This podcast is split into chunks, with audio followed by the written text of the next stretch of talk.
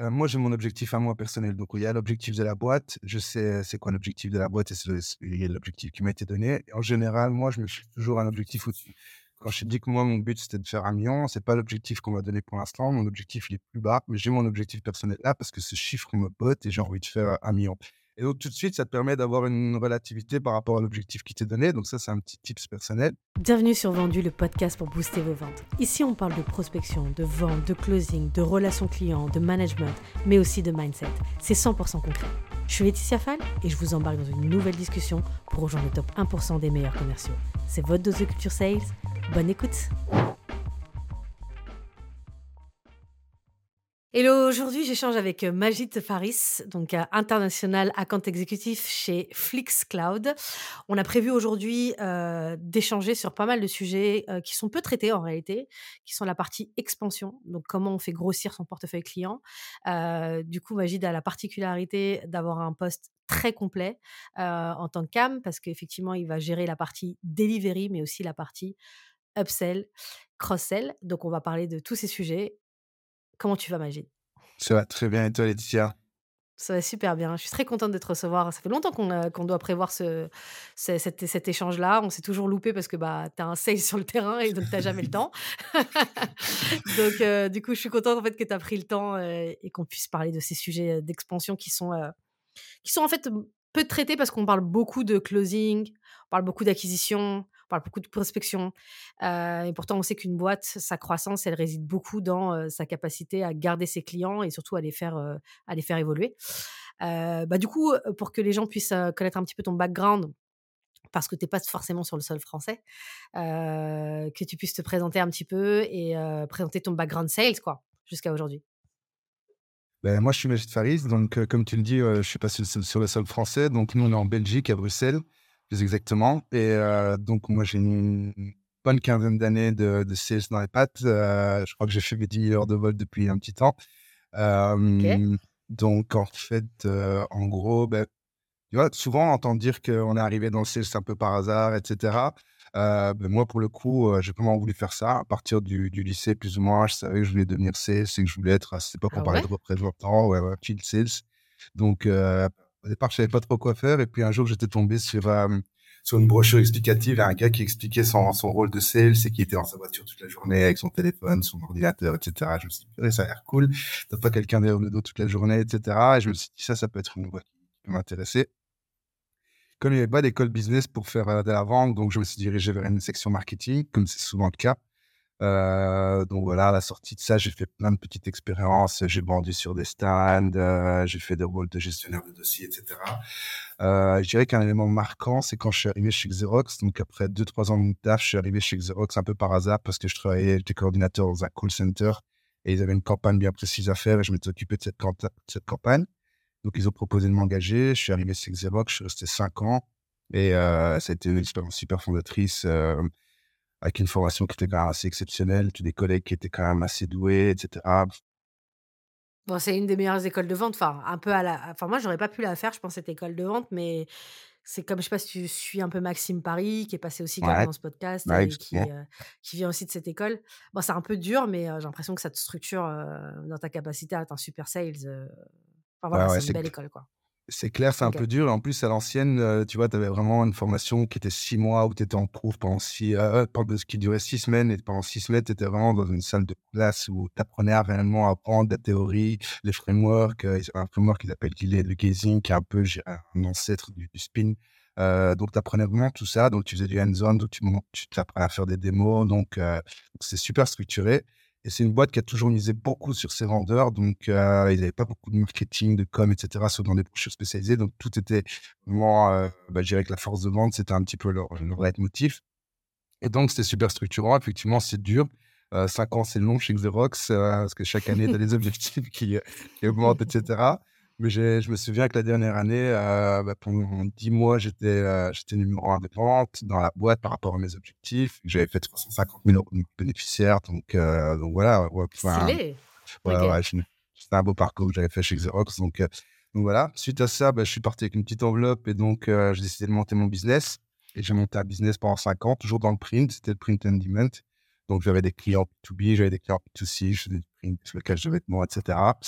Euh, ouais, j'ai vécu une faillite un petit peu compliquée euh, au bout de 5 ans. Donc, euh, donc voilà, un vendeur et gestionnaire, c'est encore deux, deux mondes différents. Donc, voilà, mais c'était très formateur aussi. Donc par la suite, je suis revenu dans le sales où là, ben là j'avais une mission, c'est que je me refaire financièrement parce que j'avais, je venais de sortir d'une faillite. Donc là, j'étais un peu, pendant 2-3 ans, j'étais vraiment en mode sniper. j'étais un peu mercenaire où voilà, je la marque, il fallait que, je, fallait me refasse financièrement, etc. Donc bah, c'est trois années qui m'ont servi où j'ai beaucoup appris sur comment closer un maximum, être efficient. Et là, je faisais du full stack, donc de la prise de rendez-vous jusqu'au closing, etc avec un objectif bien précis, c'est qu'il fallait fasse de l'argent. Donc, euh, après ces trois ans, j'ai été contacté par un, ancien pote qui travaillait chez Xerox, qui avait évolué dans le monde des RH, donc comme chasseur de tête, et il me dit, ouais, il y a un truc qui est en train de se monter. Euh.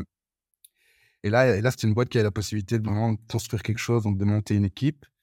Euh, il y avait un peu de SaaS, donc c'était du hardware, mais aussi un peu de SaaS. Donc, donc le projet m'a intéressé. J'ai rejoint pendant trois ans. Donc, on a commencé à monter une équipe de vendeurs qui travaillaient dans mon équipe. Euh, puis le Covid, etc. Donc, ça a été un peu compliqué pour cette boîte-là. Et puis, vu que j'avais touché un peu au SaaS, je me suis euh, décidé à m'orienter euh, cabinet de SaaS. Euh, donc, voilà, après le Covid, j'ai, pris un master en stratégie de, de, de solutions digitales, etc. que j'ai terminé il y a deux ans. Et donc, et donc voilà, j'ai une première expérience dans le SaaS, mais une startup un peu early stage. donc, il y avait beaucoup de pivots, etc. J'ai rencontré Laetitia qui m'a dit Mais attends, tu fais du business tu fais du, euh, du de recherche product market fit, tu fais, euh, tu fais tout ce genre de trucs et tu n'es même pas associé. Euh, je sais pas si c'est ça le bon plan. Je sais pas Franchement, je me souviens rien de cette discussion. Bah, attends, tu faisais tout. Genre, en fait, moi, je pense que quand tu vois, tu es en mode genre, tu as des gens qui disent Vas-y, sois mon head of sales, mais il faut que tu trouves tout faut que tu, tu trouves les nouveaux clients, faut que tu cherches le product market fit, faut que tu fasses ça. Bon, bah, associe la personne, quoi. Autrement, c'est pas la peine. Enfin, tu vois, genre, euh, autrement, enfin, parce que les gens, ils, souvent, ces CEO-là qui font ça, ils disent, ouais, moi, j'en ai marre. Enfin, je suis quelqu'un qui est, qui est très bon. Moi, j'ai souvent ce genre de truc. Je suis quelqu'un de très bon, mais je sais pas vendre donc j'ai besoin de quelqu'un comme toi. bah ok, bah écoute, tu sais quoi, tu m'as pitché ton idée, je vais prendre ton idée et puis je vais aller la vendre, tu vois, genre, tu sais, il y a un moment, tu vois, genre, tu vois, genre si tu m'associes pas, il y aura un petit problème quand même. Donc, donc ouais, non, ouais. je me souviens de cette discussion.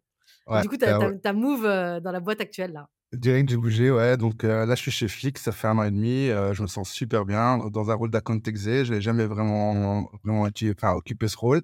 Et donc, moi, euh, clairement, mon prochain milestone, c'est d'être euh, Head of Sales. Donc, c'était une casquette que je voulais remplir, enfin, une corde que je voulais ajouter à mon arc. Donc, euh, donc voilà, j'apprends et en même temps, c'est un rôle dans lequel je me développe assez bien parce que c'est assez polyvalent et que je crois que j'ai quand même pas mal d'expérience et on prend aussi pas mal de responsabilités. Donc, pour l'instant, ça me va bien jusqu'à jusqu'à Ok, je précise pour les auditeurs parce que tu vois, genre, la plupart du temps, quand on dit account exécutif, c'est on parle de newbies, tu vois, ou de, de closing.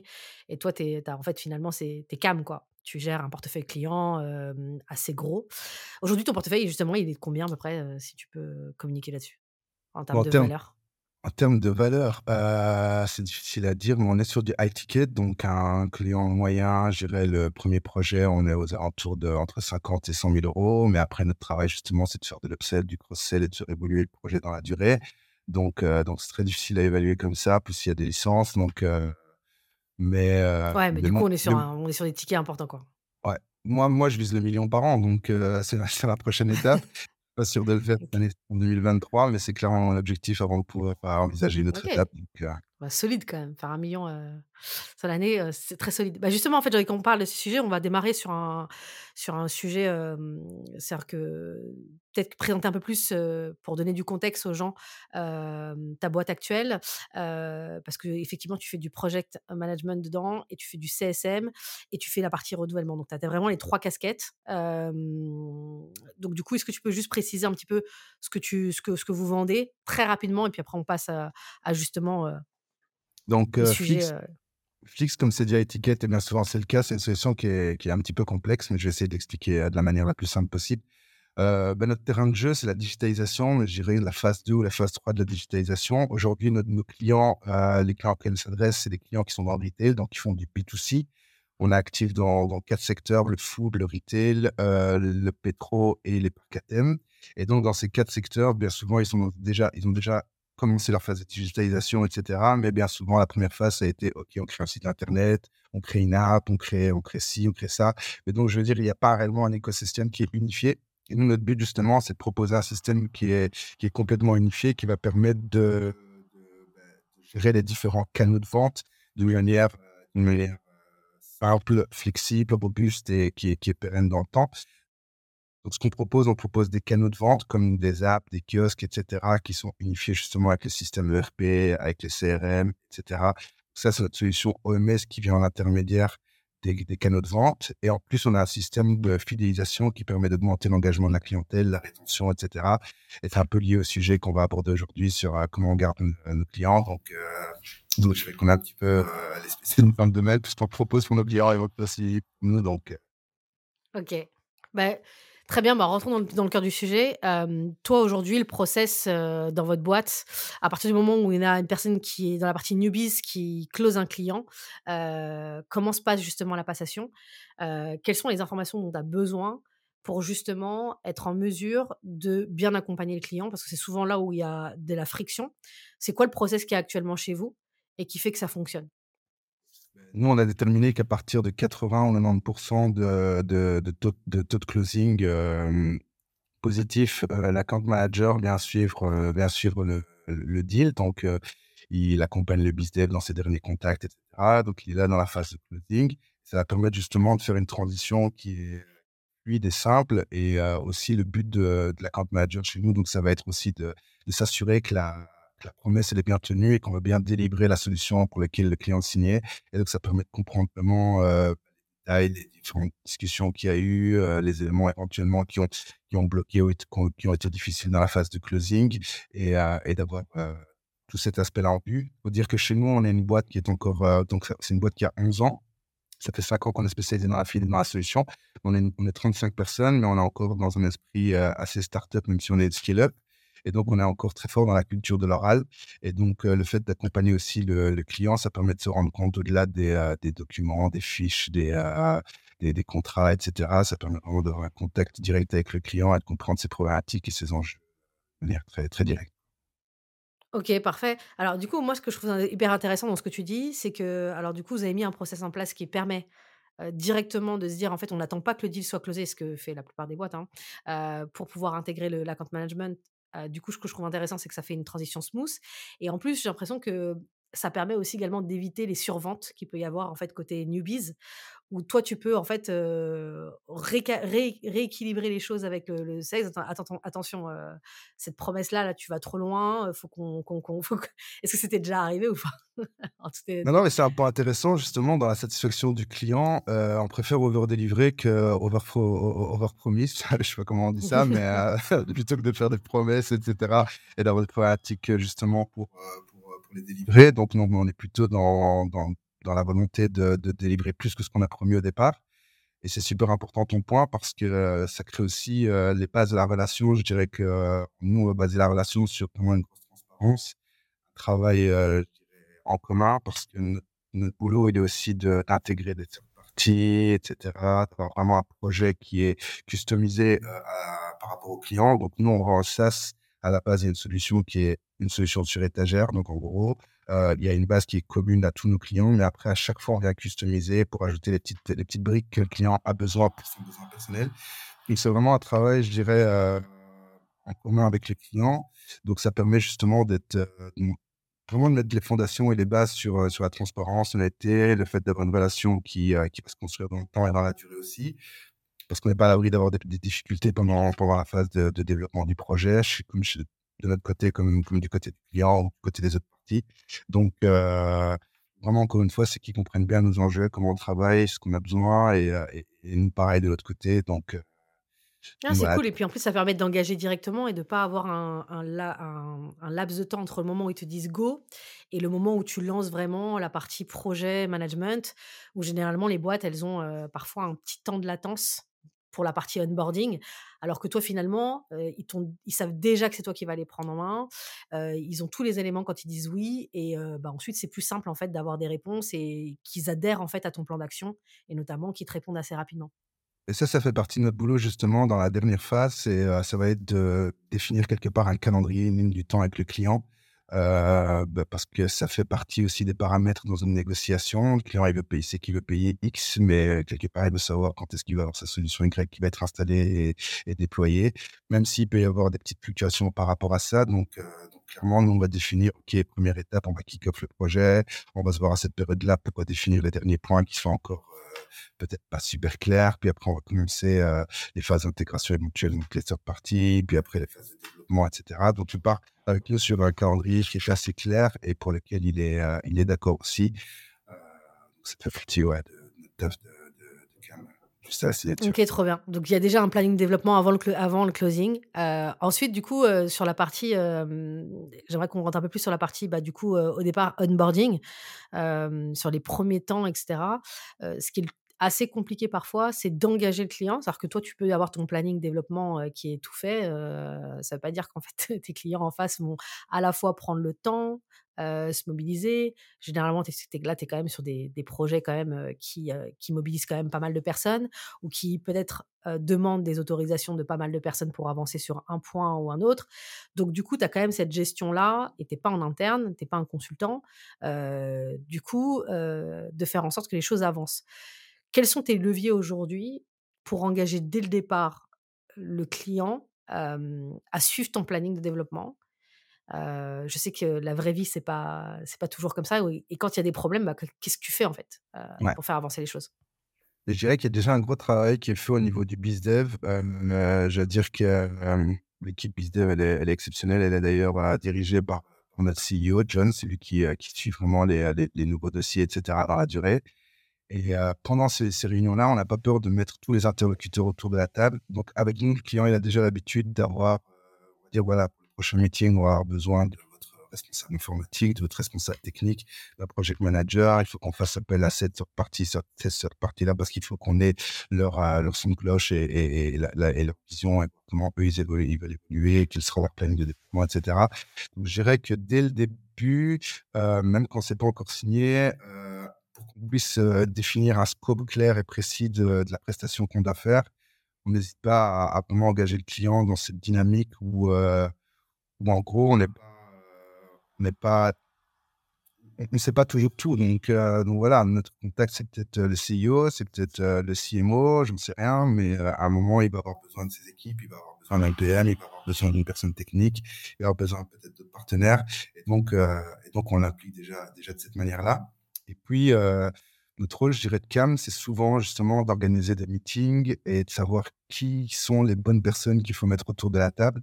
Donc, ouais, donc je dirais que ça, c'est, indispensable pour. Ouais, mais du coup, par exemple, dans la, c'est pour ça que je, creuse un peu, mais genre, dans la réalité, il y a des moments où en fait, les boîtes, elles ont des priorités, tu vois. Genre, tu, tu peux te dire, OK, moi, mon rôle, c'est ça tu vas dire voilà, il me faut telle personne, telle personne, même si du coup je comprends effectivement qu'elles sont habituées et que vous avez vous leur donnez en fait cette éducation là, vous les éduquez dès le départ avant même le closing, donc c'est évidemment plus facile, mais euh, mais c'était jamais arrivé en fait de, de, ramer en fait sur euh, sur l'avancement, d'avoir du retard en fait, j'imagine, enfin tu vois genre toutes les boîtes longues, donc euh, même des boîtes over structurées. Donc qu'est-ce que tu mets en place justement pour faire en sorte que bah, ton projet parce que parfois, en fait, tu peux vendre quelque chose, mais ton projet, bah, il est dépriorisé, quoi. Parce qu'il y a, y a, y a, y a d'autres choses qui, qui, se rajoutent là-dessus. Voilà, c'est quoi Qu'est-ce que tu mets en place? Mais très sincèrement, c'est une situation qui se produit assez rarement parce qu'on est quand même dans un business qui est super stratégique. Moi, je voulais, vraiment être dans une solution qui est vraiment au cœur du volcan. Et là, on est au cœur du volcan, on est au milieu des, des, des, des, des sujets, des stratégies sales. Donc, c'est vraiment le revenu de la boîte qui est en jeu parle de, canaux de vente, etc. C'est des nouveaux canaux de vente.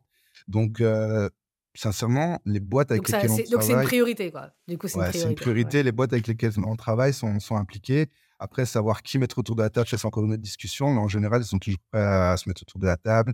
Euh, ils ont des deadlines qu'on discute, etc. Donc, euh, donc ouais, notre niveau dans enfin, la solution qu'on vend. Pour, ta solution, c'est pas, c'est peut-être, c'est peut-être le cas, peut-être sur des solutions peut-être plus qu'on appelle entre guillemets nice to have, mais du coup, mmh toi, c'était vraiment OK. maintenant, justement, le, ton job aujourd'hui, c'est de gérer plusieurs choses. Donc, tu as plusieurs casquettes et il faut savoir switcher. À la fois, et c'est ça que j'aimerais que, qu'il soit le cœur de notre discussion, c'est à la fois, tu dois être project manager pour faire avancer le projet, mais à la fois, tu dois pas oublier ton focus de vendre des choses supplémentaires et voire même de gérer le renouvellement. Il y a plein de problématiques qui peuvent être liées au renouvellement. la problématique effectivement de déjà de renouveler, de satisfaire le client, d'upsell, donc ça veut dire de, enfin, de vendre des choses supplémentaires, de cross-sell, peut-être vendre des choses un peu différentes, et voire même parfois de resell, dans le sens où tu as quelqu'un qui est parti, et il va falloir que tu, ton, tes interlocuteurs principaux sont peut-être partis ou sont moins engagés, et il va falloir en fait que tu convaincs les nouvelles personnes. Donc j'aimerais qu'on parle de ça vraiment en particulier, sur comment tu gères en fait ces différentes casquettes, comment tu pondères dans ton emploi du temps au quotidien. Ouais, c'est un vrai sujet là que tu abordes, justement par rapport à notre dernière discussion. C'est le sujet. il y a encore des choses qui ont changé. Donc ici, pour la plupart de, mes dossiers, maintenant, je suis accompagné d'un vrai project manager qui prend cette fonction, cette fonction de project manager, mais j'ai encore des dossiers sur lesquels euh, je fluctue cette, euh, cette, fonction, entre guillemets. Donc, euh, voilà. Comme ok, donc intéressant. C'est-à-dire que quand on s'est parlé, tu étais project manager plus la partie cam. Là, vous avez rajouté quelqu'un qui vous accompagnait parce que, alors c'est ça qui m'intéresse, c'est parce qu'en en fait, on, voyait que tu avais peu de temps, c'est ça? C'est pour une question d'efficience, pour que tu puisses te concentrer plus sur la partie renouvellement? Ouais, il y a ça. Il y a la, volonté de vouloir, euh, de vouloir scaler, donc euh, que, le, CAM puisse prendre euh, plus de dossiers, gérer plus de dossiers en même temps. Donc pour ça, il faut quelque part, par des choses, libérer un peu de temps. Donc il y a cette volonté-là. On s'est rendu compte aussi qu'au niveau de la délivrabilité, on arrive à apporter plus de valeur parce que bah, le PM, c'est pas vraiment un PM, mais c'est plutôt un, un, business analyst, donc une personne qui va vraiment pouvoir poser une vision très technique sur, sur certains sujets euh, plutôt que de devoir passer par un intermédiaire. Dans certains cas, c'est pertinent de l'avoir ses côtés euh, dans, dans, tous les meetings, ou en tout cas dans les meetings qu'on estime nécessaire de, de, l'impliquer. Et donc, euh, c'est pour apporter plus de valeur et pour pouvoir aussi libérer plus de temps. Donc, donc ça rejoint vraiment deux besoins qui sont, qui sont, qui sont liés. C'est plus d'efficience et, et plus de qualité. Et, pour le faire maintenant depuis un ou deux mois sur, sur quelques dossiers, c'est un, un, binôme qui fonctionne assez bien, je trouve, parce que parce que voilà, dans notre business, on est dans l'édition de logiciels, donc euh, traduire des besoins, des business requirements, comme on les appelle, donc des besoins business en fonctionnalité euh, tech euh, et vraiment des tâches de développement. Bah, entre, temps, il y a, y a, tout un, un il y a tout un, un, cycle et il ne faut pas perdre d'informations, il faut pouvoir envisager les différentes difficultés qui peuvent se présenter. Enfin voilà. Et donc, et donc travailler à deux sur ce sujet-là, c'est super intéressant. Donc, euh bah, du coup, ça, ça ressemble un peu à une discussion que j'ai pu avoir avec Darina de Welcome to Jungle sur ce podcast-là, qui, euh, où Welcome to Jungle a décidé de mettre en place une équipe spécifique delivery et donc la séparer complètement euh, des CSM et des accounts. Mais du coup, là, tu nous as dit que tu, tu conservais quand même en fait encore des projets, enfin où tu, tu, gères tout la chaîne. Du coup, là, pour le coup, ça m'intéresse parce que on est loin du compte sur les boîtes qui ont séparé les équipes. Donc, on a encore beaucoup d'équipes où l'account management est à la fois, ou CSM à la fois sur la partie satisfaction du client et à la fois sur la partie générer plus de revenus avec le portefeuille client. Donc, comment tu gères justement de switcher? Comment tu comment tu comment tu t'organisais? Bah, au niveau organisation, euh, bah, je dirais qu'il faut pouvoir euh, établir différents meetings. Donc, on peut euh, très bien faire des meetings. Par exemple, moi, ce que j'ai l'habitude de faire, c'est faire des, des, weekly ou des bi-weekly, donc des, des, des, meetings toutes les semaines ou toutes les deux semaines avec ma personne de référence clé, donc mon, champion. Se lire au courant, pour parler de la vision, pour parler, je dirais, plutôt du long terme, pour comprendre un petit peu plus en profondeur leur processus de décision, et les difficultés éventuelles qu'ils rencontrent sur le projet et sur les projets futurs. Donc là, on a des discussions qui sont plus des discussions ouvertes, sans, sans demande d'ordre du jour de réunion, mais c'est vraiment pour essayer de réellement créer une relation avec lui et de rentrer en profondeur sur, sur la manière dont, dont, ça se passe dans leur boîte. Donc ça, ça c'est le meeting récurrent qui est plutôt du sales, mais euh, je dirais que c'est plutôt du sales euh, dans la vision, tu vois, dans la roadmap et euh, essayer d'avoir un cycle de vente qui est macro et, et pouvoir assurer aussi clairement bah, l'énergie qu'on doit mettre en place pour, pouvoir l'accompagner dans, dans, ses besoins. Donc, c'est nécessaire. En fait, j'ai l'impression que ça, ça rejoint une discussion que j'ai eue il n'y a pas très longtemps avec un marketeur sur ce podcast qui est José Lito, qui, où j'ai fait un épisode sur Job Sweden. J'ai l'impression que là, les discussions dont tu, tu parles, c'est un peu ça, quoi. Alors, toi, tu le, le traduis pas comme ça, mais c'est une discussion où tu vends rien, où c'est complètement ouvert et où tu vas chercher la prise de décision, les difficultés futures. c'est quoi, c'est quoi les, c'est quoi ses enjeux, qu'est-ce qu'il doit faire, c'est quoi son contexte, de manière très ouverte. Et toi, ça te permet en fait de, de prendre un petit peu les informations et de travailler sur une roadmap et de dire voilà potentiellement de quoi ils auraient besoin et de pouvoir y répondre au fur et à mesure de ta relation avec eux. C'est ça. Hein? Ouais, c'est ça, c'est clairement ça et c'est super intéressant. J'adore ces meetings-là parce qu'on se rend compte que dans certains cas, bah, dans la conversation, euh, bah, je sais pas, ils ont peut-être un, problème opérationnel, je je sais pas, si on est en plein été, qu'ils ont eu des pics de, de demandes à un moment peut-être pas prévu, etc euh, pouvoir sortir le fait que nous, on a des solutions pour ça, mais il va m'expliquer, ouais, mais ok, mais c'est compliqué parce que la personne n'avait pas tech du tout, etc. Et donc, euh, tu comprends euh, bah, qu'ils ont une problématique, qu'ils ont un pain, tu viens de le soulever, mais tu comprends que ça va peut-être être difficile parce que au niveau de la maturité digitale de l'interlocuteur, ça va être compliqué. Donc, comment tu vas aborder le sujet? Et ça se fait quelquefois sur deux, trois mois, vraiment, on peut voir avant de pouvoir vraiment se mettre autour de la table et discuter de ce sujet-là. Mais en tout cas, ça permet d'avoir ce travail de fond dans la durée. Et comme tu dis, ouais, les enjeux, jobs to be done, moi, j'ai tendance à dire, tu connais la fameuse phrase de Start with Why, Simon Sinek? Mais je me dis que dans le sales aussi, s'il y a un truc, c'est Start with Why, c'est l'enjeu de la personne qu'on a en face. Quoi. Moi, mon champion, j'ai envie de savoir où il doit être. Si c'est un gars qui est super ambitieux et qui veut, qui veut devenir le, head-off dans, dans deux ou trois ans, ben, il a un enjeu à montrer que les solutions qu'il choisit fonctionnent et que les solutions qu'il pousse fonctionnent aussi. si c'est un gars qui est établi, qui plutôt de la stabilité, qui veut plutôt de la sécurité, etc. Mais on va pas, on va pas l'aborder de la même manière. Donc, moi, je crois qu'aussi, il y a un why profond de chaque personne, et, etc. Et c'est ce genre de meeting-là qui va permettre de, le comprendre parce que c'est pas des questions que tu vas demander à un gars. Tu vas pas lui dire, OK, mais tu vois où dans trois ans. Enfin, tu peux peut-être te demander, mais on n'est pas dans des, meetings de psychologie. Ah, tu vois. Oui, c'est comme, c'est comme la, la fameuse phrase que les gens disent qu'on pose. Alors, moi, j'ai jamais posé ça de ma vie, mais OK, il hein, n'y a pas de problème. Peut-être que je ne l'ai pas testé. Genre, c'est qu'est-ce qui se passe? Je crois que c'est qu'est-ce qui se passe si tu. Enfin, voilà, qu'est-ce qui se passe si tu fais pas ça, genre? Tu vois, genre, qu'est-ce qui va se passer? Je trouve ça trop bizarre comme question. Alors, en fait, tu sais, bon, ah tu sais pas des vies, quoi. Genre, tu vois, c'est trop bizarre cette question. C'est clair. Ou alors, tu as des questions qui sont trop personnelles, quoi. Où on voyait dans trois ans, ou qu'est-ce que. tu vois. Franchement, je c'est pas une approche que je trouve, en tout cas moi personnellement pertinente que voilà ou que je testerais. Mais du coup, en tout cas, je trouve ça intéressant ce que tu dis, c'est que tu sépares en fait ces moments, tu as plusieurs moments de discussion et tu gères en fait voilà. Donc là, tu as un premier niveau, discussion ouverte où tu vois rien, où tu, as, tu vas chercher pas mal d'informations pour savoir globalement, potentiellement, avoir les éléments pour pouvoir un jour peut-être positionner des opportunités. Ensuite, quel autre type de meeting tu peux avoir?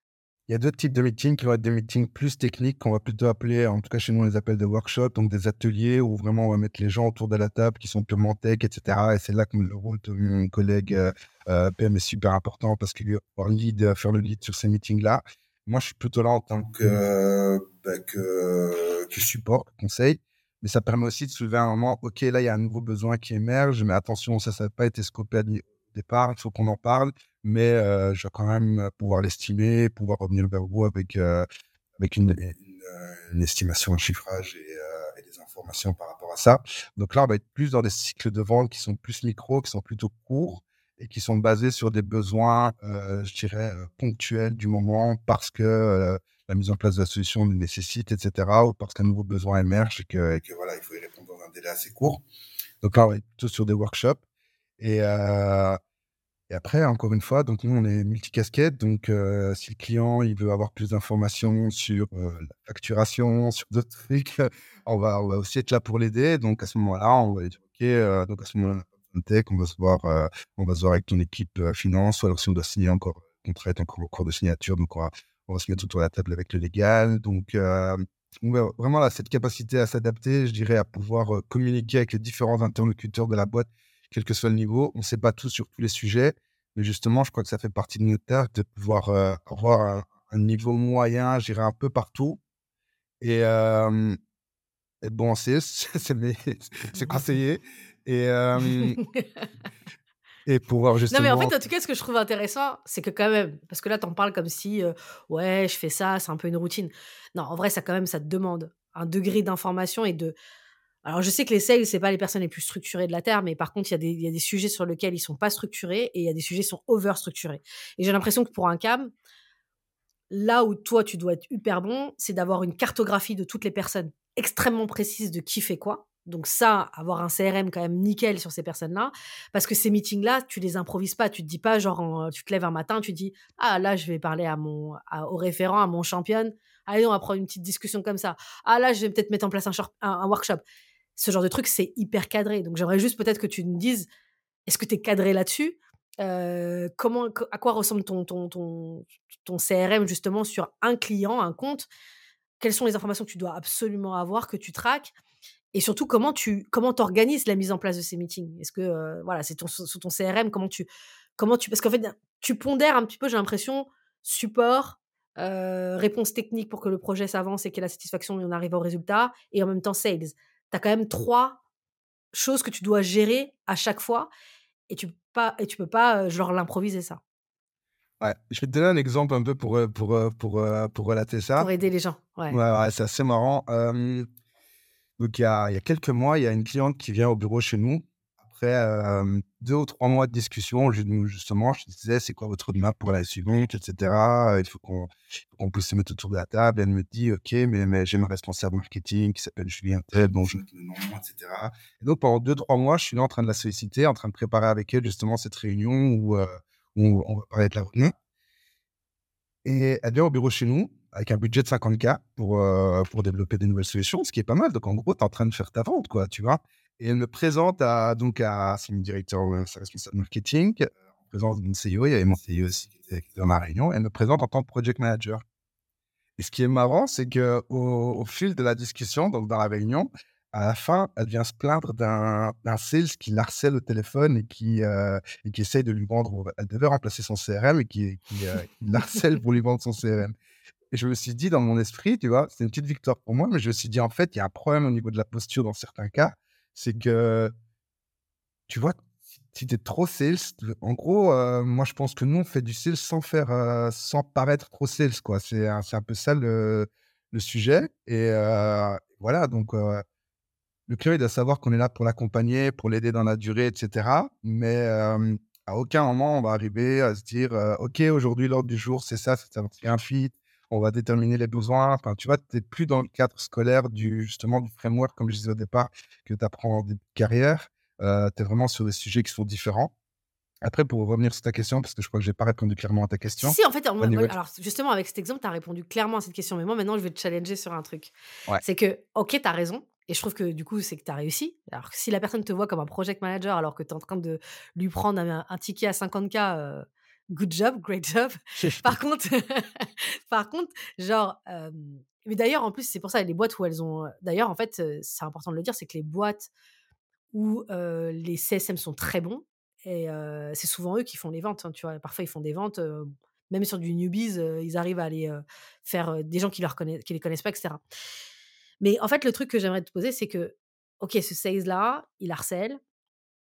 Comment tu gères le fait de la pression du chiffre? Parce qu'à un moment donné, tu as des objectifs. Hein. Tu as une année. C'est-à-dire que tu vois, ton portefeuille client, tu dois le signer entre janvier et décembre. C'est pas janvier 2024, c'est déjà trop tard, tu vois. bah, par rapport à ça, toujours avoir des arrangements, mais, c'est trop tard. tu vois, ça, ça, rentre dans le churn. Et, et, du coup, voilà, comment tu fais pour justement mmh. gérer ce côté pression sans avoir ce côté genre un peu pesant du, du, sales qui va. Alors, vas-y, on avance sur la roadmap, etc. Qu'est-ce qu'on fait Vous avez quoi comme budget? C'est quoi bah, ton secret? J'ai deux, trois tips pour gérer la pression du, du, chiffre. C'est que, bah, déjà, d'expérience et d'ancienneté, moi, j'ai mon objectif à moi personnel. Donc, il y a l'objectif de la boîte. Je sais c'est quoi l'objectif de la boîte et c'est l'objectif qui m'a été donné. en général, moi, je me suis toujours un objectif au-dessus. Quand je dis que moi, mon but, c'était de faire un million, c'est pas l'objectif qu'on m'a donné pour l'instant. Mon objectif, il est plus bas, mais j'ai mon objectif personnel là parce que ce chiffre me botte et j'ai envie de faire un million. Et donc, tout de suite, ça te permet d'avoir une relativité par rapport à l'objectif qui t'est donné. Donc, ça, c'est un petit tips personnel.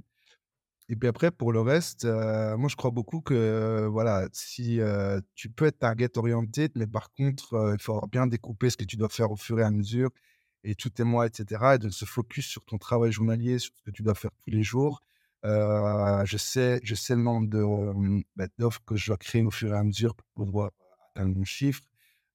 je sais où je dois en être mensuellement pour avoir le chiffre annuel. Et donc, je me fixe plutôt sur ces petits objectifs-là au fur et à mesure pour atteindre l'objectif annuel. auxquels je pense pas trop et pour lesquels je te dis, moi, j'ai mon objectif personnel qui est un peu plus haut que celui que la boîte m'a donné. Donc, donc voilà. OK. Bah, écoute, pour moi, c'est tu as donné déjà pas mal d'éléments, sur cette partie-là. Après, genre, moi, la question que je pose souvent parce que, mmh, sur la partie renouvellement qui est pas évident c'est, quand l'équipe change. C'est un truc qui a peur, hein, parce que généralement tes clients, bon, les boîtes qui sont un peu plus moins matures, elles vont, voir, leur renouvellement genre année par année. Les boîtes plus matures, elles vont voir en fait leur renouvellement en se disant: «Ce compte-là, je l'imagine, je le projette sur 3 ans, sur 5 ans, quoi». Heu, mais en fait, heu, il peut y avoir une équipe qui change. Du coup, comment tu gères justement, encore une fois, la gestion de ça? Heu, parce que c'est toujours difficile en fait de dire, tu arrives, tu vois une nouvelle personne, bah, c'était super bien, ça marche, voilà.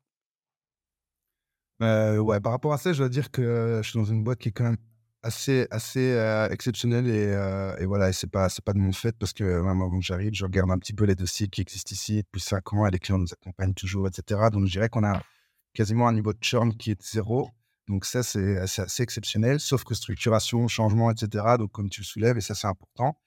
Heu, ouais et là, c'est, heu, je dirais qu'il faut un petit peu de, les Américains, ils appellent ça le business acumen, tu vois? Donc c'est un petit peu la la connaissance business et la compréhension de ce qui se passe un peu dans dans la boîte de ton interlocuteur et heu et je dirais que la clé, c'est de se placer quelque part en tant que en tant que, je sais pas si je t'avais dit cette phrase-là, moi, je vois un peu mon job comme, heu, comme, heu, je suis l'avocat du du du client Ouais, tu m'avais dit ça, j'avais kiffé, je crois que c'était avocat en interne. Ouais, c'est ça, Avocat en interne, avocat en externe. C'est-à-dire que tu ouais, défends ton ça. client, en externe et en interne, tu enfin ouais, en gros, heu, je sais plus ce que tu avais dit exactement, mais Ouais, ouais, vas-y, ça. traduis, Mais ouais, donc moi, mon idée, j'étais l'avocat du client dans ta boîte, et dans et pour le client, tu es, heu, tu es l'avocat de ta boîte. Donc ça veut dire que ça tu vas toujours essayer de garder cette balance, mais être prêt justement à défendre ton client quand c'est nécessaire en interne et toujours défendre ta boîte quand tu es quand tu es face au client. Je dirais que si tu vois les choses comme ça, quand le nouveau va arriver, il a plus de chances de s'allier de ton côté parce qu'il sait que tu peux apporter de la valeur dans son projet et cetera, plutôt que que que de, bah, de pas vouloir t'aider ou d'être bloquant sur le projet. Donc, j'avoue qu'encore une fois, j'arrive de manière assez simple à embarquer les gens dans dans dans le projet avec moi. Après, il y a des situations où, par exemple, si la boîte a été revendue et cetera, là, tu peux difficilement faire des choses, heu, comme celle-là. Mais par contre, hem, là, tu peux travailler C'est-à-dire qu'en fait, en en vrai, ça ouais. revient sur le fait d'avoir un degré d'information tel que, heu, du coup, tu arrives vachement vachement à anticiper, l'arrivée du nouveau et à le gérer, quoi. Ouais, tu arrives à anticiper la l'arrivée des nouveaux et quand le niveau est là le nouveau est là, beh beh, il a besoin d'infos, il a besoin, beh, son enjeu à ce moment-là, c'est de bien s'intégrer et de bien montrer qu'il sait prendre les projets en main et cetera. Donc encore une fois, on en revient sur le start with why. Si tu comprends ses enjeux à ce moment-là, bah, ton but, ça va être de l'aider dans ce sens-là. Donc tu vas lui donner des tips, tu vas dire: «Attends, on a eu des difficultés avec ça. Je sais que chez vous, c'est peut-être» même peut-être lui donner des informations sur la manière dont dont les projets sont gérés chez eux, comment ils sont ressentis et cetera. Ou ben, je sais que tu auras peut-être du mal à défendre ce projet-là parce qu'en interne chez vous, je sais que ah, ces personnes-là sont peut-être pas trop digitales ou elles n'ont pas poussé ce projet-là. Et donc, tu vas vraiment te mettre en tant qu'allié pour, heu, pour cette personne et heu, bah, si, heu, il réfléchit bien, il a tout intérêt à s'allier avec toi. Donc, je dirais que c'est plutôt dans ce sens-là OK, et j'avais pas prévu cette question-là. tu avais quelque chose d'autre, que tu voulais ajouter? Non, non, non, bah, vas-y, je suis prêt. j'avais pas prévu cette question-là, mais heu, parce Ouais. qu'on n'avait pas forcément, heu mais j'aimerais bien qu'on qu'on pousse un petit peu la satisfaction parce que ce que tu dis me, fait écho à une discussion que j'ai pu avoir, heu, dernièrement. Sur la partie satisfaction aujourd'hui, comment tu gères en fait parfois les petits couacs? Alors j'ai compris en fait que vous êtes une boîte, exceptionnelle et donc du coup vous avez pas de churn ou très peu de churn et donc du coup, voilà, vous avez une bonne satisfaction au global. Mais à l'intérieur de projets, il y a forcément parfois des couacs. Comment tu les gères ces ces ces ces conflits parfois qu'il peut y avoir? Et c'est très difficile de gérer un conflit, heu, parce que comme tu dis, tu es avocat. Donc parfois Ouais, tu as quelqu'un qui a pas fait le taf, heu, dans ta boîte, heu, parfois tu as quelqu'un qui n'a pas suivi une deadline ou quelqu'un qui a mal compris quelque chose et donc du coup tu dois revenir. Parfois tu peux avoir un peu des tensions du côté du client. C'est quoi tes si tes tes ouais, petits ouais. tips pour pouvoir, désamorcer et avancer et garder le client engagé? C'est une bonne question, c'est une super bonne question. Comme comme on l'avait dit précédemment, donc le fait de de pas overpromise, promise déjà, c'est super important Heu et aussi donc heu, Tu peux la le la dire en français parce qu'il y a des gens qui me critiquent parce que je parle beaucoup en anglais parfois ouais, heu je sais pas c'est quoi la traduction de ce truc exactement, c'est En fait, pour moi, ça veut dire surpromettre. Ouais, surpromettre, ça doit être ça. Ouais, il faut pas sur faut pas faire de la survente, il faut plutôt, heu, enfin surdéliv Tu vois? Bon bref, mais pleure moi je mais en gros délivrer beaucoup mieux et Ouais. que ce que les que les attentes en fait, heu, du du du client pour que ce soit une super bonne surprise quoi. Genre en Ouais, ouais. «Waouh, je m'attendais pas à ça». OK. C'est vraiment ça, ouais et puis la nature de la rela relation va beaucoup aider dans le sens où, beh, heu, en gros, en tant que CAM aussi, bah, tu dois créer une relation avec le client donc la nature de la relation que tu vas mettre en place, ça dépend un petit peu de la personne, mais ça, je crois que le sales en général, ça dépend toujours de la personne, ça doit partir de toi et donc tu vas créer une relation et ça dépend un petit peu les bases que tu vas mettre dans cette relation. Moi, j'essaie toujours d'avoir une relation qui est dans bah, le but commun, donc être constructif, être honnête et transparent et fiable. Moi, je veux que mon client, il sache que, voilà, s'il m'appelle et que je sera X, en tout cas tant que je peux le faire et que voilà, il va être qu'on va être un maximum dans la transparence. Donc à partir du moment où tu crées une relation qui est basée sur ces éléments-là et que tu tiens au courant régulièrement ton client? Parce que quand je l'ai dit, tu as des, des des des des meetings assez récurrents.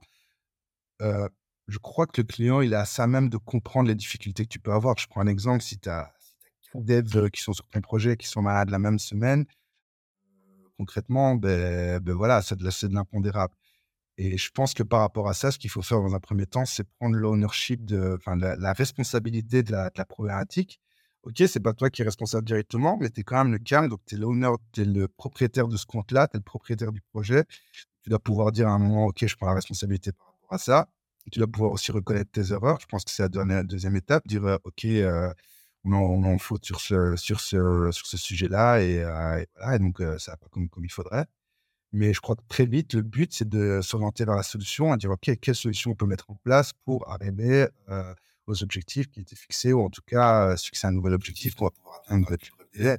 Donc ouais, je dirais ces éléments-là, prendre la responsabilité de la problématique, être, être aussi, bah, re reconnaissant de ta responsabilité et Et trouver des solutions.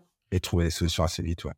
Et checker que ces solutions, heu, surtout, heu, elles sont efficientes, quoi. Elles marchent, elles fonctionnent Ouais. et heu, demander en fait, à son client si ça a fonctionné, s'il est satisfait et cetera pour toujours valider qu'on est, qu'on est bon à ce niveau-là. Ouais, exactement et le truc le plus important aussi, je pense que c'est de noter la problématique qui a été rencontrée ou en tout cas bien s'en souvenir et enfin voilà. Parce que je pense qu'une problématique qui arrive 1 fois, ça passe, enfin c'est c'est OK. Une problématique qui arrive 2 fois sur même sujet, là par contre, heu, il y a un C'est problème. moins OK. Et puis en plus, il y a un sujet que tu peux enfin, là, on sort un petit peu du du du sujet, mais c'est-à-dire que ces feedbacks et ces conflits et cetera sont aussi le moyen pour l'entreprise de progresser à la fois dans les process et à la fois sur le product ou à la fois enfin, qu'on soit en Ouais, à fait. SaaS ou heu, ou du qu'on fasse du service et donc du coup, en fait, là, le CAM, il est aussi, heu, il aide à à faire progresser la la boîte. D'ailleurs, en fait, heu, aujourd'hui, toi, hem parce que par contre, on sait très bien que les sales, c'est pas les meilleurs, en fait, que ce soit CAM, newbies, SDR, BDR, peu importe comment on appelle les sales mais notamment, moi, ce que j'ai il y a cette croyance, qui qui est de dire qu'en fait, les gens en newbies sont un peu déstructurés et quand tu es CAM, il faut que tu sois hyper structuré, que toute la data sonne nickel, que tu aies des reports, en fait, sur tous tes clients qui soient incroyables, que tu fasses des super CR et cetera. C'est vrai, c'est pas vrai? Après, je dirais que ça c'est très variable d'un CAM à l'autre. Moi, j'ai des collègues, qui sont, vraiment, hem, des des j'en pe je pense à une en particulier, c'est pour ça que je vais parler au féminin, mais c'est une reine d'Excel, quoi. Tu vois? Elle a des fichiers dans tous les sens, tout est bien cadré et cetera. La moindre discussion se retrouve dans son fichier Excel et cetera et c'est exceptionnel. Franchement, je je l'envie quand je regarde ce cet aspect-là, mais elle est trop forte. Après, c'est chacun, encore une fois, sa personnalité. Moi, je suis plus dans comme je disais, mon client, il va plus me trouver au niveau de la fiabilité, au niveau de la compréhension de sa vision et cetera et heu et je dirais que j'ai aussi peut-être une faculté à embarquer un petit peu les équipes et cetera et de faire en sorte que le projet de mon client, ça devient mon projet, mais ça devient aussi le projet de mes équipes et cetera et donc et donc je vais jouer sur, sur d'autres aspects. Après, ouais, enfin, mais Non, mais c'est super important ce que tu dis parce que tu sais, il y a des croyances, en fait, quand tu quand tu recrutes des gens, j'imagine que tu l'as vu. C'est-à-dire que tu vas te dire: «Ouais, en fait, pour mon profil CAM, il me faut des profils super structurés et cetera», enfin voilà. Mais au final, tu vois, le côté un peu, je dirais, je caricature encore une fois pour, pour les éditeurs, mais le côté un peu foufou qu'on peut avoir sur quelqu'un qui est hyper, qui, été très bon en chasse. C'est pour ça, moi, à l'époque, je disais que oui, tu peux être un, un, un, profil qui était bon en chasse en newbies, peut être un bon cam, mais quelqu'un, en fait, qui commence directement en cam, il va lui manquer un truc s'il n'est pas bon en chasse.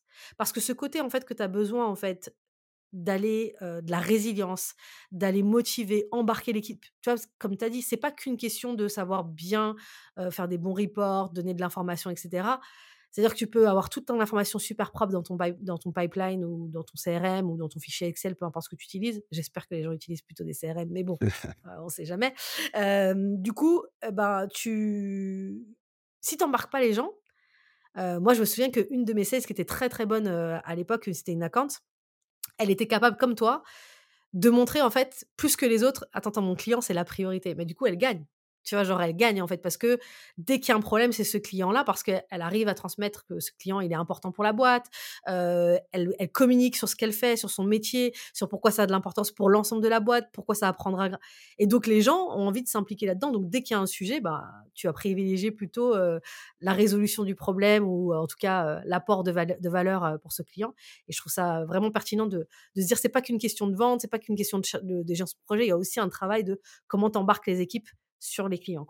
C'est clair, c'est clair. Je te rejoins à 100% et je pense à un truc, euh, pas plus tard que la semaine dernière, on parlait euh, avec, euh, avec le project manager du coup, qui s'occupe réellement des projets et qui m'a dit, je suis tombé sur ce gars qui était en train de travailler sur ce projet-là, mais c'est ton projet, mais quoi, tu lui as demandé, mais comment ça se fait? Il n'est pas censé travailler. Donc, dans son agenda, il avait, il avait un projet X qui était terminé. Et entre des pauses, quand il avait cinq minutes, il travaillait sur le projet Y pour lequel il n'était pas encore, il était commencé la semaine suivante, tu vois? Mais et je te promets, je lui ai rien demandé.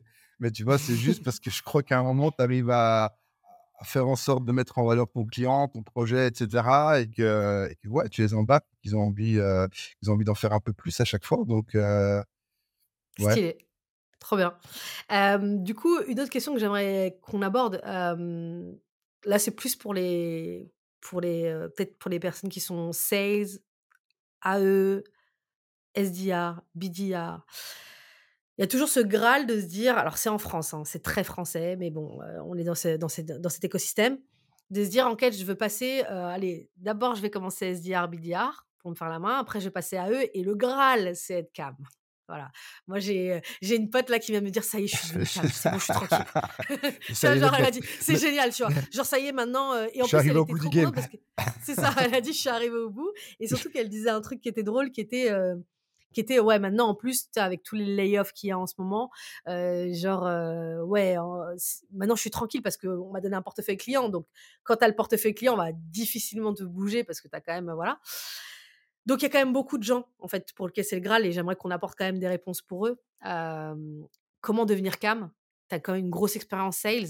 Bah, je dirais que ouais ouais j'ai réfléchi un petit peu à ce sujet-là je pense que, comme on l'a dit à un certain moment, tu vois, quand tu commences bien souvent, tu arrives dans les boîtes et euh, tu as un framework. On le spin, on t'apprend une méthode, on te dit, OK, il faut, euh, des, développement des besoins, puis après tu vas créer le gap, puis tu vas présenter ta solution, puis tu traites les objections et tu reviens si jamais. C'est génial, il faut passer par là. Mais je pense qu'à un moment, c'est super bien aussi de pouvoir se détacher de ce, de ce framework et pouvoir être beaucoup plus libre, même si tu gardes ces éléments en tête, tu sais que tu dois quand même faire émerger les besoins, tu sais qu'à un moment, tu dois quand même pouvoir faire le gap, etc. Mais je veux dire, tu n'es plus dans ce framework que dans cette, euh, cette caricature, je dirais, de la rente. Euh, j'ai envie de dire, c'est un peu comme être d'afforce si tu veux jouer un peu du jazz ou d'une musique un peu spéciale, etc., et faire des trucs un peu spéciaux, tu dois quand même connaître les minimums de, la base. ouais, voilà. C'est un chromatique et d'autres trucs comme ça, parce que sinon, ça, ça, ça, ça va, ça je dirais que c'est un peu le même exemple. Quoi. Si tu veux faire du hors-piste, il euh, faut quand même apprendre à skier sur la, piste normale. Donc, euh, donc, il faut passer par là. Mais je pense que au plus tôt tu arriveras à te détacher de tout ça et de pouvoir vendre sans être, euh, sans, devoir spécialement prendre la posture du vendeur. Moi, je vois plein de vendeurs maintenant qui se disent, OK, un super bon vendeur, il arrive, il cadre son entretien, il fait 40 minutes de ça. Et puis, et tu vois, le client, dès qu'il arrive en face d'un gars comme ça, à mon avis, euh, tu n'arrives pas entre guillemets, la première étape, c'est de lui faire un peu baisser la garde, quoi, tu vois. Et le but, c'est que le client, il soit, il soit à l'aise. Mais si tu arrives et que tu lui présentes le truc, OK, aujourd'hui, c'est de voir si on fit entre nous, etc., et de voir si on a besoin avec mon bien, vos besoins. Tu es dans un truc où le client, il est en, toi, en mode vendeur et lui, en mode client, quoi, et tu ne sortiras pas. Donc, je dirais que ça, c'est une première étape. Et puis, et puis, et puis comment, convaincre, comment convaincre que tu peux être prêt à être, à être cam Comment tu as fait, toi, justement, parce que tu as eu une expérience sales tu es arrivé sur ce. Bah, après, tu avais quand même une expérience de management juste avant. Mais comment tu as fait pour convaincre de dire que tu avais une expérience vraiment de chasse, finalement, de sales pur, pour qu'on te mette sur des, sur des projets de cam et sur des comptes voilà, avec des gros tickets, quoi? Parce que tu vois, c'est ça qu'en fait, les gens ont besoin de savoir, c'est comment ils peuvent convaincre, en fait, justement, leur, leur head of sales ou peu importe, leur VP sales, leur sales manager, leur direction, peu importe, de passer sur ce step, tu vois? Bah, moi, je suis un daré, en fait. C'est-à-dire que je me prépare, je me prépare pour mes entretiens et pour, euh, et pour euh, ici, donc j'ai trois entretiens pour y arriver et je me prépare comme si vraiment j'allais faire une vente et comme si je bossais, quoi, tu vois? Donc, euh, je suis arrivé, on m'a parlé de loyalty, etc. au premier meeting, donc ça, j'avais pas trop préparé, tu vois? Donc, c'était avec un, un, un recruteur bon, si nous écoutes. Euh, et pour la suite, après, j'avais rendez-vous avec le CEO. Bah, donc, je me suis fait des use cases, quoi. Donc, avant le meeting, je me suis fait des use cases et je me suis dit, OK, pour moi, c'est ça, la fille, plus ou moins, c'est ça. J'ai fait des recherches, je connaissais rien à la fidélité quand je suis, arrivé chez Flix. Mais j'ai vraiment bossé le sujet pour pouvoir donner des arguments et pouvoir dire, OK, si je m'implique dans le projet, c'est euh, ce que je peux apporter comme valeur. Et pour le troisième meeting, je savais, que j'avais rendez-vous avec le CTO. J'ai préparé des graphes, j'étais un peu plus dans la technique, etc. Je n'ai même pas dû utiliser trois quarts de ce que j'ai préparé, mais je pense que dans, dans, dans, dans, la tête, en gros, j'étais j'étais prêt. Tu étais rassuré, tu étais prêt. Ouais, j'étais rassuré, j'étais prêt, j'étais en confiance et j'avais posé le truc. Donc ça, c'est un conseil que je donnerais. il ne faut pas avoir peur d'en faire un peu trop. Ça, ça, ça peut servir. Euh, être préparé les sujets, être préparé comme si on faisait une vente. Parce qu'en fait, quand entretien, finalement, on fait une vente, on fait une de... Ah oui, clairement. Mais, après, il y a des gens qui se vendent un peu trop bien et après, on peut être déçu. mais, mais en, tout cas, en tout cas, je trouve ça intéressant ce que tu dis de de faire comme si en fait tu allais vendre enfin faire le métier en fait en intérieur et préparer. Je sais que tu consommes beaucoup de contenu, est-ce que tu as consommé un peu de contenu sur spécifiquement sur cette partie cam Est-ce que tu as trouvé des trucs intéressants? Je sais qu'il y a plus de choses intéressantes aux US aujourd'hui mais il y a aussi également le, podcast de Darina notamment sur la partie francophone. Mais est-ce que tu avais suivi des trucs ou pas du tout sur cette partie-là cam plus? J'ai plutôt fractionné, c'est-à-dire que moi, l'élément qui me manquait le plus, c'était la compréhension au niveau technique et c'était vraiment le project management, etc. Donc, j'ai plutôt été chercher du contenu sur ces sujets-là parce que, ouais, voilà, je sentais que c'était peut-être, allez, si tu as un niveau de formation, en tout cas un niveau de formation T, comme il dit, bah, c'est peut-être ce niveau-là, il était un petit peu plus bas. Donc, donc j'ai posé un peu ce sujet-là. Et après, non, ça reste, ça reste du sale. Maintenant, j'ai j'ai beaucoup aimé un livre qui s'appelle Persuasion. Je ne sais pas si tu connais ce, livre. Non. Je crois que c'est Cialdini, tu vois, qui est, qui est très fort, qui avait fait influence et manipulation aussi, je pense. Ouais, il a fait influence et manipulation. Ouais. Ça, je, ça, je, ça, je, ça, je l'ai lu parce que c'est la base de tous les marketeurs et, pas mal des sales. Mais l'autre dont, dont, tu parles, non, je, je n'ai pas connaissance. Ah, bah, il, est, il est top. Et du coup, ça t'a apporté quoi? Ouais, Persuasion, il est cool parce qu'en fait, il te montre qu'en fait, tu vas plutôt réussir ta vente et plutôt réussir ta, influence en préparant le terrain en préalable. Donc, c'est vraiment persuasion pour, euh, pour le terme exprès, donc, euh, je sais plus. Euh, et donc, c'est vraiment comment tu vas préparer le terrain, en final, qui va te donner le résultat, savoir si tu vas, si tu vas réussir ou pas. Et c'est vraiment, il, fait un bouquin là-dessus, donc, donc ça vaut la peine de le dire. Et c'est vraiment toute la préparation qui en amont. Et ça revient un petit peu, je pense, à ça par rapport à, l'entretien d'embauche et par rapport à ce que j'essaie de travailler pour l'instant. Après, pour donner des petits tips aussi, il y a quelques années, je me suis intéressé à, ce qu'on appelle le neuromarketing. Il y a un bouquin qui s'appelle Neuromarketing, le nerf de la vente. Et, euh, je trouve que c'est un bouquin exceptionnel parce qu'en fait, le gars, il s'est intéressé en fait à toutes les études qui sont maintenant possibles en neurologie, etc., parce qu'ils ont des capteurs, etc., et qui sont pas mal évolués technologiquement. Il les a adaptés à la vente, ça s'appelle neuromarketing. Je sais pas pourquoi le mec il assumait pas le côté vente, mais il aurait dû. Mais en fait, ça donne Comme beaucoup de gens, en fait. ouais, c'est ça. Mais d'être un marketeur qui est dans des vendeurs. Il parle que de sales, mais il a appelé son bouquin neuromarketing. ok. Euh, mais tu vois, il donne vraiment les, éléments qui font, euh, qui créent des stimuli dans, l'esprit, avec le cerveau reptilien, etc. Et donc les contrastes, le fait de pouvoir parler d'avant-après, et ce qui, marque finalement euh, ton interlocuteur, le fait, voilà, si tu fais une démo de, de 35 minutes ou 40 minutes, ça ne pas grand-chose parce qu'au final, les clients vont se souvenir du début, de la fin, et au milieu, ça va être un petit peu flou. Donc il défend sa position par rapport à ça, et il y a des éléments en, en retirer qui permettent d'avoir justement des ventes qui sont moins typées et, et caricaturées comme, des ventes. Je sais pas si je réponds à ta question parce que je suis ah, si, si, si, clairement. Bah, du coup, ça, ça, ça, aide un peu, etc. Mmh on, va, on va conclure, mais du coup, tu as, dit dès le départ, voilà, moi, je fais, je fais CAM parce que mon objectif final, c'était d'être head of sales. pourquoi pour toi, pour toi et du, du coup, pour toi, c'était obligé de passer, de passer par la, la case CAM pour pouvoir prétendre à un poste de head of sales? Je te challenge un peu parce que ouais. pour moi, un bon manager n'est pas forcément un, tu vois, un bon sales. Et l'inverse, pareil. Ouais. du coup, pourquoi tu, tu, pourquoi tu penses que c'était important pour toi de, de, maîtriser la partie CAM Non, si tu veux, ce qui était important pour moi, comme je t'ai dit, le SaaS, pour moi, c'est plus ou moins nouveau. Ça fait trois ans. Et c'était vraiment la possibilité de bien maîtriser le SaaS parce que je pense que, encore une fois, je t'ai dit, côté sales, je pense que voilà, c'est OK. Mais, mais j'ai voulu travailler toute la partie project management, compréhension technique, etc. Savoir effectivement, OK. Ouais, et donc, et, en même temps, dans ce rôle d'accompagnement, je pense que tu rentres plus en profondeur dans les projets. Et donc, ça permet de, bah, j'ai envie d'être head of sales, mais dans, dans, dans le SaaS. Donc, euh, donc, voilà, ça permet, je, je pense, de donner du volume, je dirais, du relief à, ce rôle de sales. Et, euh, et voilà. être un vrai expert, quoi. Le sales, euh, le sales bah, des prochaines années, quoi. Être plus qu'un expert plus qu'un expert de, enfin, du closing, genre plus qu'un mec qui sait closer, être vraiment un expert sur un sujet donné et qui fait que bah, c'est un no-brainer pour tes clients, ils savent exactement que c'est avec toi qu'ils veulent bosser. Et on te voit plus comme un project manager finalement que comme un sales. Donc bravo pour ça parce que parce que c'est quand même stylé. parce qu'elle a quand même commencé en disant j'ai un budget de 50K quoi. Ouais, par contre, j'ai envie d'en parler avec toi. Quoi. Donc, euh, c'est cool. Et bah écoute, euh, est-ce que tu as un dernier conseil à donner euh, à des CAM, justement, pour optimiser leur renouvellement, peut-être sur la partie project management? Bah, tous les sales, j'ai une petite, je suis dans la journée punchline là, mais il y a, je sais pas si tu connais Kotler, Philippe Kotler, c'est un marketeur à la base. non, je crois pas. Vas-y, je vais, C'est lui, qui a, écrit le truc des 4P du marketing, etc. Enfin, un mec super connu, mais et il, a, il, a, il a sorti une phrase sur le marketing et il dit Je peux t'apprendre le marketing en une heure, mais il faut une vie pour être bon. Et c'est un peu vrai dans le sales, en gros, tu vois. Je peux t'apprendre à vendre des bases en deux minutes, tu vois, et tu vois, tu vas te dire, OK, je sais vendre, tu vois, mais en gros, tu peux travailler toute ta vie sur le, sur, dans le domaine du sales et tu vas encore apprendre, tu vas apprendre sur les gens et c'est. Ça même moi en closing aujourd'hui, j'apprends encore, enfin, j'apprends tous les jours en fait. et pourtant, tu as plus de 10 ans d'expérience, tu te dis, ouais, tu es toujours challengé. Et en plus, surtout comme c'est mouvant les clients changent, les prospects changent, le contexte change, etc. Tu es toujours obligé de bah, d'innover, de, de, retravailler tes approches et parfois aussi de regagner en humilité. je trouve que ça c'est extrêmement important parce qu'il y a des moments où tu peux te prendre pour mmh. ah vas-y j'y arrive je suis trop ouais, ça.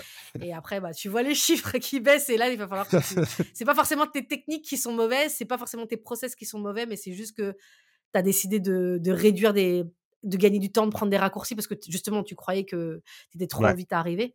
Et, et voilà. Bon, en tout cas, merci énormément pour ton partage. Merci à toi. Et c'est cool d'avoir des gens qui sont sur le terrain, qui vendent, etc. Et puis, que, écoute, je te souhaite de, faire le million hein, cette année. Merci, merci. en tout cas, courage. Et je vois que tu publies plein de contenu. Franchement, continue comme ça, c'est top. Merci beaucoup. Ciao, ciao. À plus. ciao. C'est déjà la fin. J'espère que vous avez passé un bon moment et que vous repartez avec assez de matériel pour exploser vos ventes. Si vous n'en avez pas eu encore assez, abonnez-vous à Vendu dès maintenant sur votre appli de podcast pour ne pas rater les prochains épisodes. Vous pouvez aussi vous rendre sur mon site web www.vendu.fr où vous trouverez plus de contenu. Par exemple, tous les 15 jours, je décortique une vente que j'ai conclue ou ratée de A à Z pour partager mes meilleures stratégies. Je vous dis à bientôt pour un nouvel épisode.